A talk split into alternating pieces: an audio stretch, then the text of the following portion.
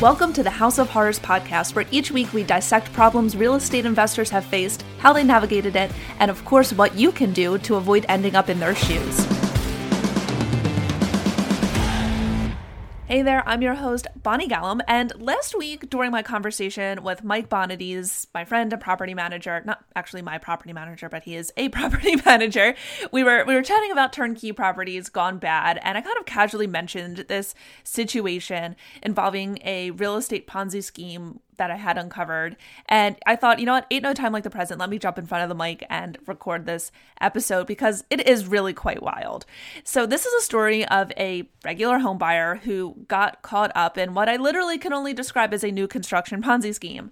And if you're thinking, you know, I'm going to bounce out of this episode because I'm a real estate investor and you would never buy new construction, bear with me because the lessons of this week's episode definitely relate to you, even if the only thing new in your properties are L V P floors and paint. And that's because the way this horror story went so sideways was largely due to construction and financing. And that's something that we all deal with. Plus, one of the parts of it involving title and financing is actually something that I dealt with myself over the last year. And so we're going to dissect that as well. But before we dive into this ongoing horror story, because yes, this is not yet resolved yet. Um, we're about two years deep into it. But I wanted to share with you guys first uh, some really exciting news that's going on here in Bonnie Land. And that is, it has been months in the making, but now my signature le- legal myth-busting workshop that has been attended live by thousands of real estate investors is now available for you on demand. I heard from many of you in my D Ms that catching things live can be tricky, or you missed it, or you came in late. And so that was especially true for those of you on the West Coast. And so I hear you, and I hopefully did something about it. So you can now catch this workshop at a time that works for you. This workshop will bust the three biggest legal misconceptions I see floating around and frankly running rampant in our community that I think are, you know, really keeping real estate investors from maximizing their net worth, protecting themselves in their portfolio, and actually creating that generational wealth we're all there to, to make. And you know me, in tr- typical Bonnie fashion, I will be telling you what to do instead, and I'll also be breaking down my entire legal strategy of how to holistically protect and grow your portfolio. But best of all, and drumroll please, attendees get limited time bonuses if they choose to enroll in Landlord Law School, and they are things like four hundred freaking dollars off, a whole bonus mini course about using virtual assistants to help you scale and leverage your time, and, and this has been super popular with the current students in there, a masterclass on automating your investing businesses. These biz- bonuses, these bonuses are not available anywhere else. And so if you would like to learn more from this workshop about my legal strategy that I teach real estate investors, you can go ahead and sign up for free at bonniegallum.com forward slash workshop.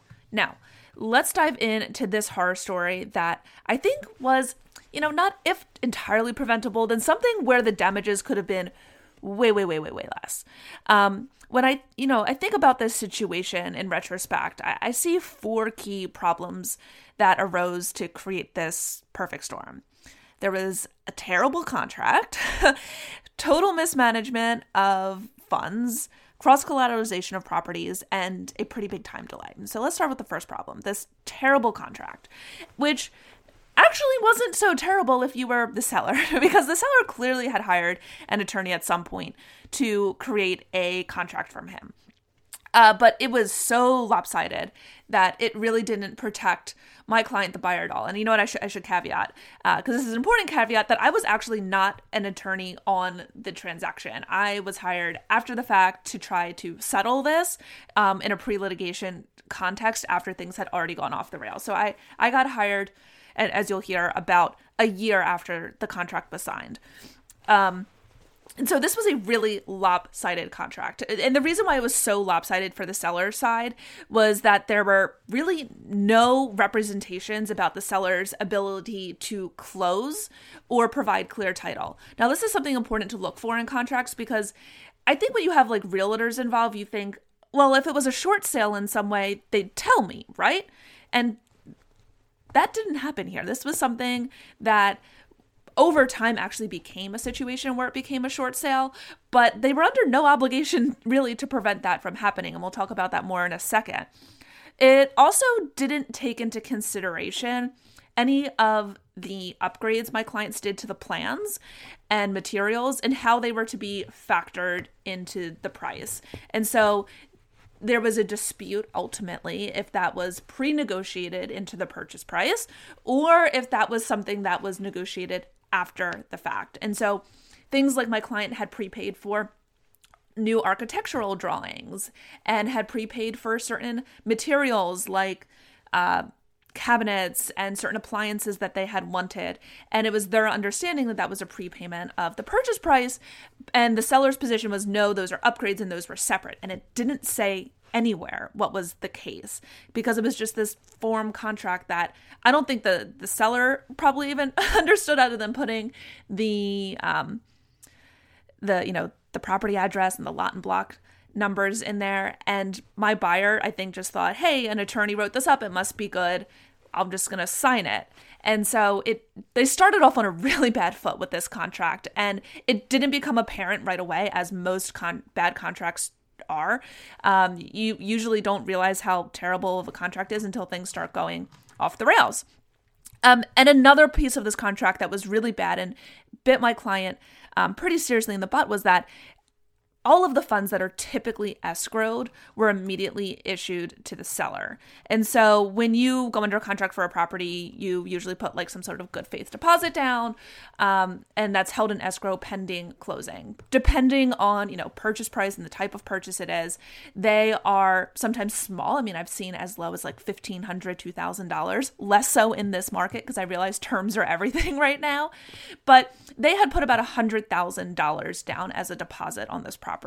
Um, the purchase price was somewhere in the mid seven hundreds, just to give you some context. And the all of those funds were re- immediately released to the seller. They weren't being held by an attorney or by a title company. They were just given to the seller. And I believe that was done under the premise and the assumption by all parties that that money would be used in the construction of the property. And I wish I could just like insert, you know, that little red flag emoji here, um, because that is a, it's a serious sign of cash flow problems on part of the seller here that would definitely come into fruition and become more visible in the months to come. And so that leads me to problem number two, which was just total mismanagement of funds by the seller. And so at some point, I don't really know when, the seller started having a cash flow issue. Um, and this was unbeknownst to everyone. And uh, this seller, just to give you a little bit more context, was a real estate broker. He owns a real estate brokerage. He was also a developer, um, and had been doing, you know, kind of tear downs of these small properties and putting bigger houses on, on top of them. And he probably had about half a dozen new constructions going at any given time uh, across the state. And at some point, what he started doing was using the money from one project to fund and try to finish another. And that's really when the Ponzi scheme started. But um, it really snowballed when it came to his financing, and we'll touch on that just a second. But sadly, this guy had access to about, like I said, about one hundred thousand dollars of my client's money up front because nothing was held in escrow. And as we later found, that money wasn't being used on their own house. It was used to try to deal with the other properties he was working on. Um, and I, I don't think it's always the case that, you know, when someone asks for one hundred percent upfront, whether it's a contractor or developer, um, but it's definitely not a good sign. It's definitely a red flag um, that the that there could be cash flow problems here. You should not have to finance the entirety of a job before it, it happens. That that's a big old red flag, um, even if this person is like your brother or something. And they had, I think, a little bit too much trust in this guy because he had done a previous house on the street. And that one had sold and it was finished. And so they had no reason to think otherwise in their heads. Um, and meanwhile, there there were other properties that were kind of spiraling out of control. And what he had tried to do to prevent that was problem number three. He cross-collateralized. And so actually, after he went under contract with my clients, he started taking out more loans on their property to try to fund other properties. And so he's just racking up loans. And the worst part is, um, is that, you know, if anyone knows about finance, these are not the types of loans that like banks want to give out. We're talking about second, third, fourth, fifth priority loans here. This is not a purchase money mortgage where, you know, you can go to like any uh, mortgage broker and get them. These are very, very risky loans because the, uh, the payday on them becomes less likely, especially in the situation of a foreclosure. And so he was getting money from his mom, he was getting money from friends, from siblings, and plopping it on this property with, you know, with liens. They were there, but they weren't going to fund that property. They were going to, you know, bail out other jobs that he had going on. And it actually got to the point where there was close to two hundred thousand dollars worth more of loans on the property than the property was even worth. And so if the property in its finished position uh, condition was going to be worth around, say, seven hundred fifty dollars, he was holding over nine hundred thousand dollars worth of loans on this property. And he was doing this on other properties. And some of these loans were what's known as cross-collateralized. And so he was not just using this property as collateral, as security for these mortgages. He actually would put a few. And so he had, you know, like I said, probably about half a dozen constructions going on at any given time. And what he would do is he would say, hey, mom, I need one hundred thousand dollars or fifty thousand dollars. And he would secure both this property and another property under that loan, like a portfolio loan in a sense. And so these properties were now tied together on title. And so one couldn't be sold unless the other was sold. And so he just kind of spun this web and spun this web and spun this web to probably get to the amount of collateral that he needed. But in a sense, he created a knot, a title knot that like was actually almost impossible to unravel. Like the numbers just didn't work anymore, especially with the fact that he still didn't have the money to finish the house. And so the house wasn't worth seven hundred fifty thousand dollars. It didn't have kitchens, it didn't have bathrooms, it didn't have windows, it didn't have a driveway. Like this was not a habitable or even close to a habitable house. And so in its current condition, what was it worth? I don't know, maybe three something. But my clients didn't want to have a three hundred thousand dollars half-finished house. They wanted to have a seven hundred fifty thousand dollars Uh, fully finished house. And even if they were willing to purchase it for three hundred fifty thousand dollars, that wouldn't clear the fact that they had nine hundred thousand dollars worth of mortgages on this property. And so he was in a serious, serious bind. Um, there were a number of conversations that we would have with his attorney and the lender's attorneys, and the the initial loan that was used to purchase this property was a hard money lender. And the hard money lender eventually sold that loan to, you know, the people that buy loans, the, the note buyers out there. Go back and listen to the episode with Scott Carson if you want to learn a little bit about uh, note lending and some of the legal stuff that goes into that. But he sold this property. Um, or the, the hard money lender sold the, the note to a private money uh, note holder, note holder. And then there was about three or four different other parties. And what we were trying to negotiate, and t- to be frank, this would have been the fastest, cleanest way to wrap up this mess, was for the seller to do what is known as a deed in lieu of foreclosure, basically saying, hey, I will give you the property, uh, dear note holder, uh, just don't foreclose. And so there's a lot of negotiation that could get into that. But even that first priority lien holder will be almost taking a loss at this point, taking it in the current condition. Um, and so he wanted to, you know, was willing to take maybe seventy-five cents on the dollar. But in order for the rest of the numbers to work, the rest of the note holders, his mom, his friends, would need to take literally pennies on the dollar um, out of this. And they were not willing to do so, which I think was really foolish, because if this thing ends up in foreclosure, and like I said before, this thing is still ongoing. But if this ends up in foreclosure, what could happen is they get nothing at the end of the day.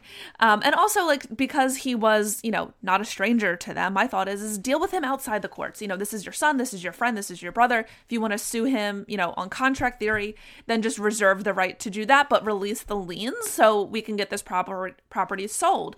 And what the the private money uh, note holder was going to do was, he was somewhat of a local guy. I think he was located in like Maryland or something, is he was going to finish it and sell it to my clients. And that way he would still make some money at the end of the day too.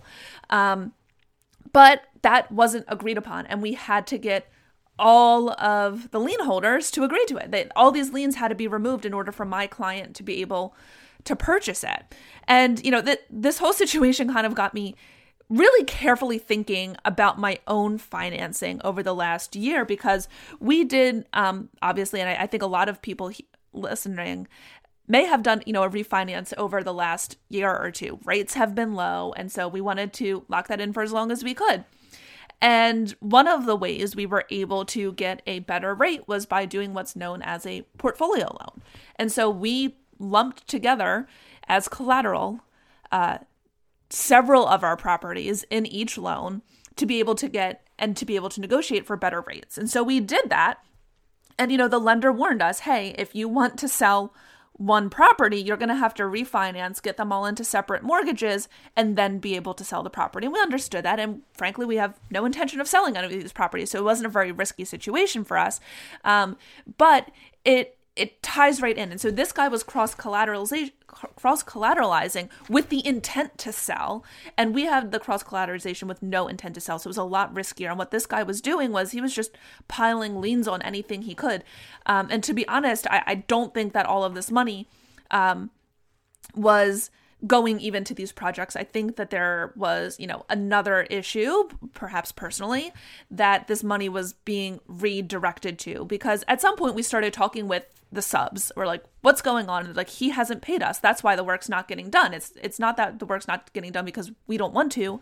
It's that he hasn't paid for materials and he hasn't paid for us. So no, we're not going to show up to the job to do something we haven't been paid for. So it's kind of like, where'd the money go? And trust me, us lawyers will figure that out. This is not hard stuff to to sort out. In, in lawyer land, following the money is usually a pretty easy thing to do. Um, and because of that, I, I do think that we'll be able to pierce the corporate veil here and go after him personally for a number of reasons. Um, but fundamentally, one of the things that really kind of made the the damages here go up so exponentially, I'll say, is the fact that the buyers waited too long. They they had too much trust for too long. And I know we talked about this back in the first episode of House of Horrors, uh, two episodes ago, about how much grace period should you give people? How much, you know, patience and understanding should you have? Because I get it. Escalating to lawyers is not the cheapest option, and it's definitely not the fastest option. I mean, here we are, um, you know, going on three years after what was supposed to be the closing date, and this is not yet resolved. Um, but also waiting a year when it's been months and months, you know, you're driving past the property, you can see work hasn't been done. Um, getting to that point where it's, you know, you're calling a lawyer and you're saying, hey, I was supposed to close and I haven't closed. And, you know, when I ask them, you know, when were you supposed to close? And they say thirteen months ago, I'm like, good grief.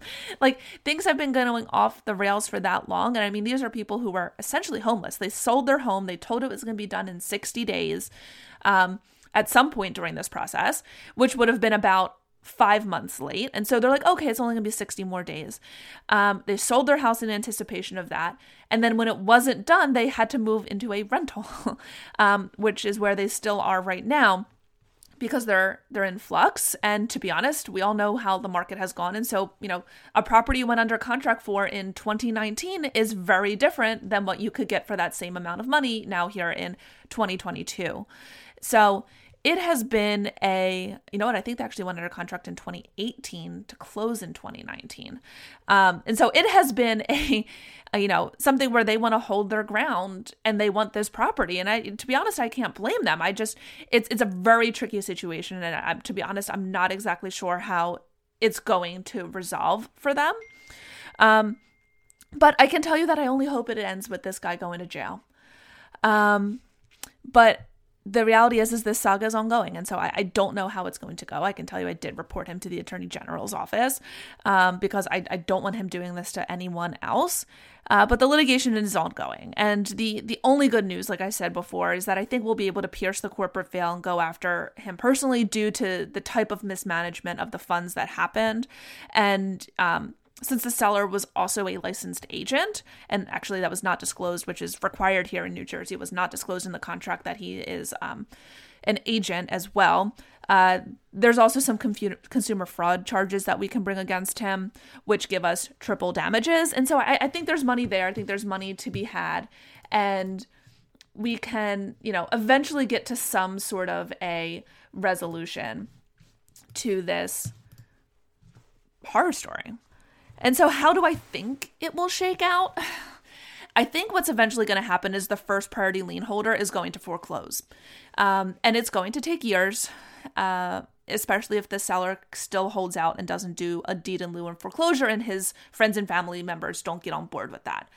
Um, and, you know, hopefully if my clients are still around, they they get their custom home that they bargained for, that they paid a lot of money for and have nothing to show for it at this time. And so if I could give just, you know, a few pieces of advice, um, you know, hindsight is always twenty twenty here. And I just think my clients were had, I think they could have had a better contract that would have protected them and protected like their escrow money. So they wouldn't be, you know, out of pocket, you know, one hundred thousand dollars, which is, you know, no small chunk of change for, for anybody. Um, and I, I think there's, there's a few things here. One is talking with, especially in the instances of like smaller developers, uh, new construction developers, if you can talk to the previous buyers, see if they have referrals, that is huge. I mean, the same way if you can get that with contractors, um, that goes a long way to make sure that someone's not just going to take the money and run.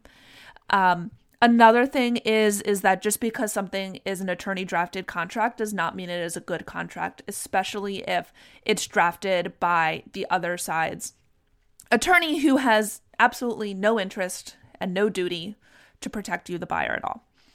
Um, that's not to say that there may be, you know, a moral consideration here, but if this guy said to his attorney, hey, I need these escrow funds to be released to me to fund the project, I don't think it's really his attorney's job to tell him no if the buyer agrees to that. Um, it's not that attorney's job to explain the risks to the buyers. And so um, if one side has an attorney, Um, I realize it's an, you know, an expense. We we don't come for free, but to get an attorney yourself, because um, you can and will be outmaneuvered. And and that's not to say that, you know, lawyers are snakes or that lawyers are bad people. We're absolutely not. But if we do anything less than vigorously and um, exclusively protect the rights of our own clients, then then we're not doing them the service that they've hired us to do. And so just keep that in mind. Just keep that in mind. I see that a lot where, you know, people just um, say like, oh, I know what I'm doing. And so this looks like a good contract. And, you know, once we're under the contract, then, you know, I can do inspections and all that kind of stuff myself. And There, there's a reason why real estate attorneys exist. I'll, I'll just put it, that little plug there. Um, inside of Landlord Law School, there there are resources in regards to like how to do due diligence on this type of stuff. Um, but if there's another attorney on the other side, even if you understand it on your own, um, I definitely would suggest having an attorney on your end, because even the smallest things like the placement of a comma um, can make a sentence and a clause means something totally different.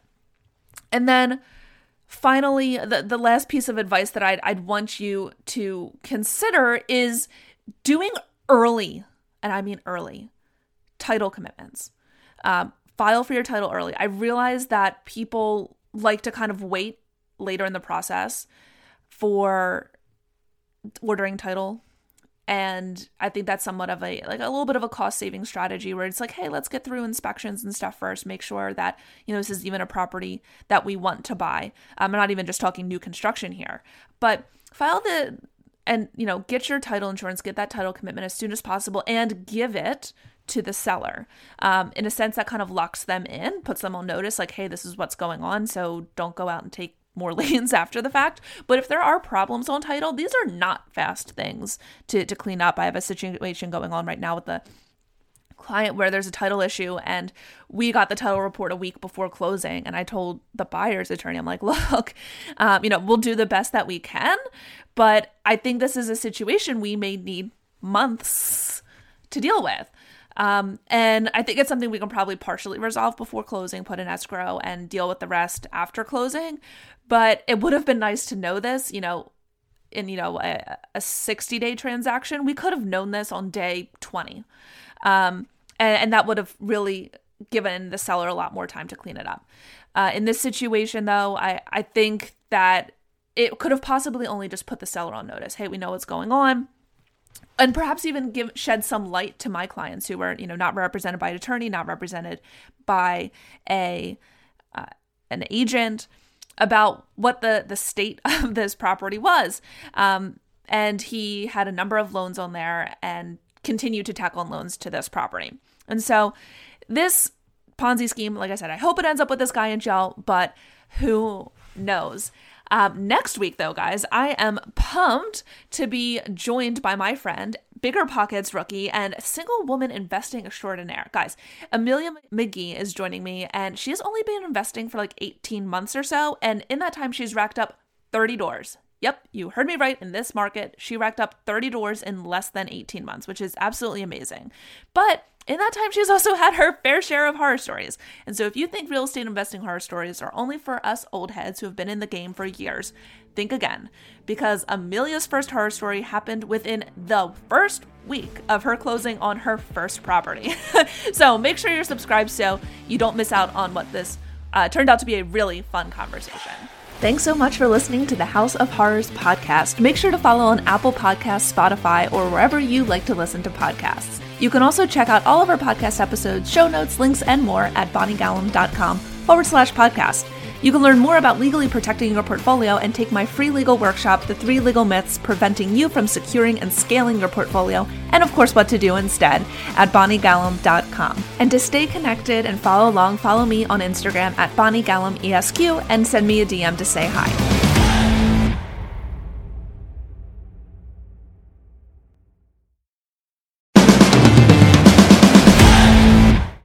Thank you for listening to the Good Bones Real Estate Investing Podcast. Make sure you're subscribed on your favorite podcast player to make sure you don't miss out on any future episodes. Now, this lawyer's got to drop the fine print real quick. This podcast is educational and not intended to be legal, tax, or investing advice for you.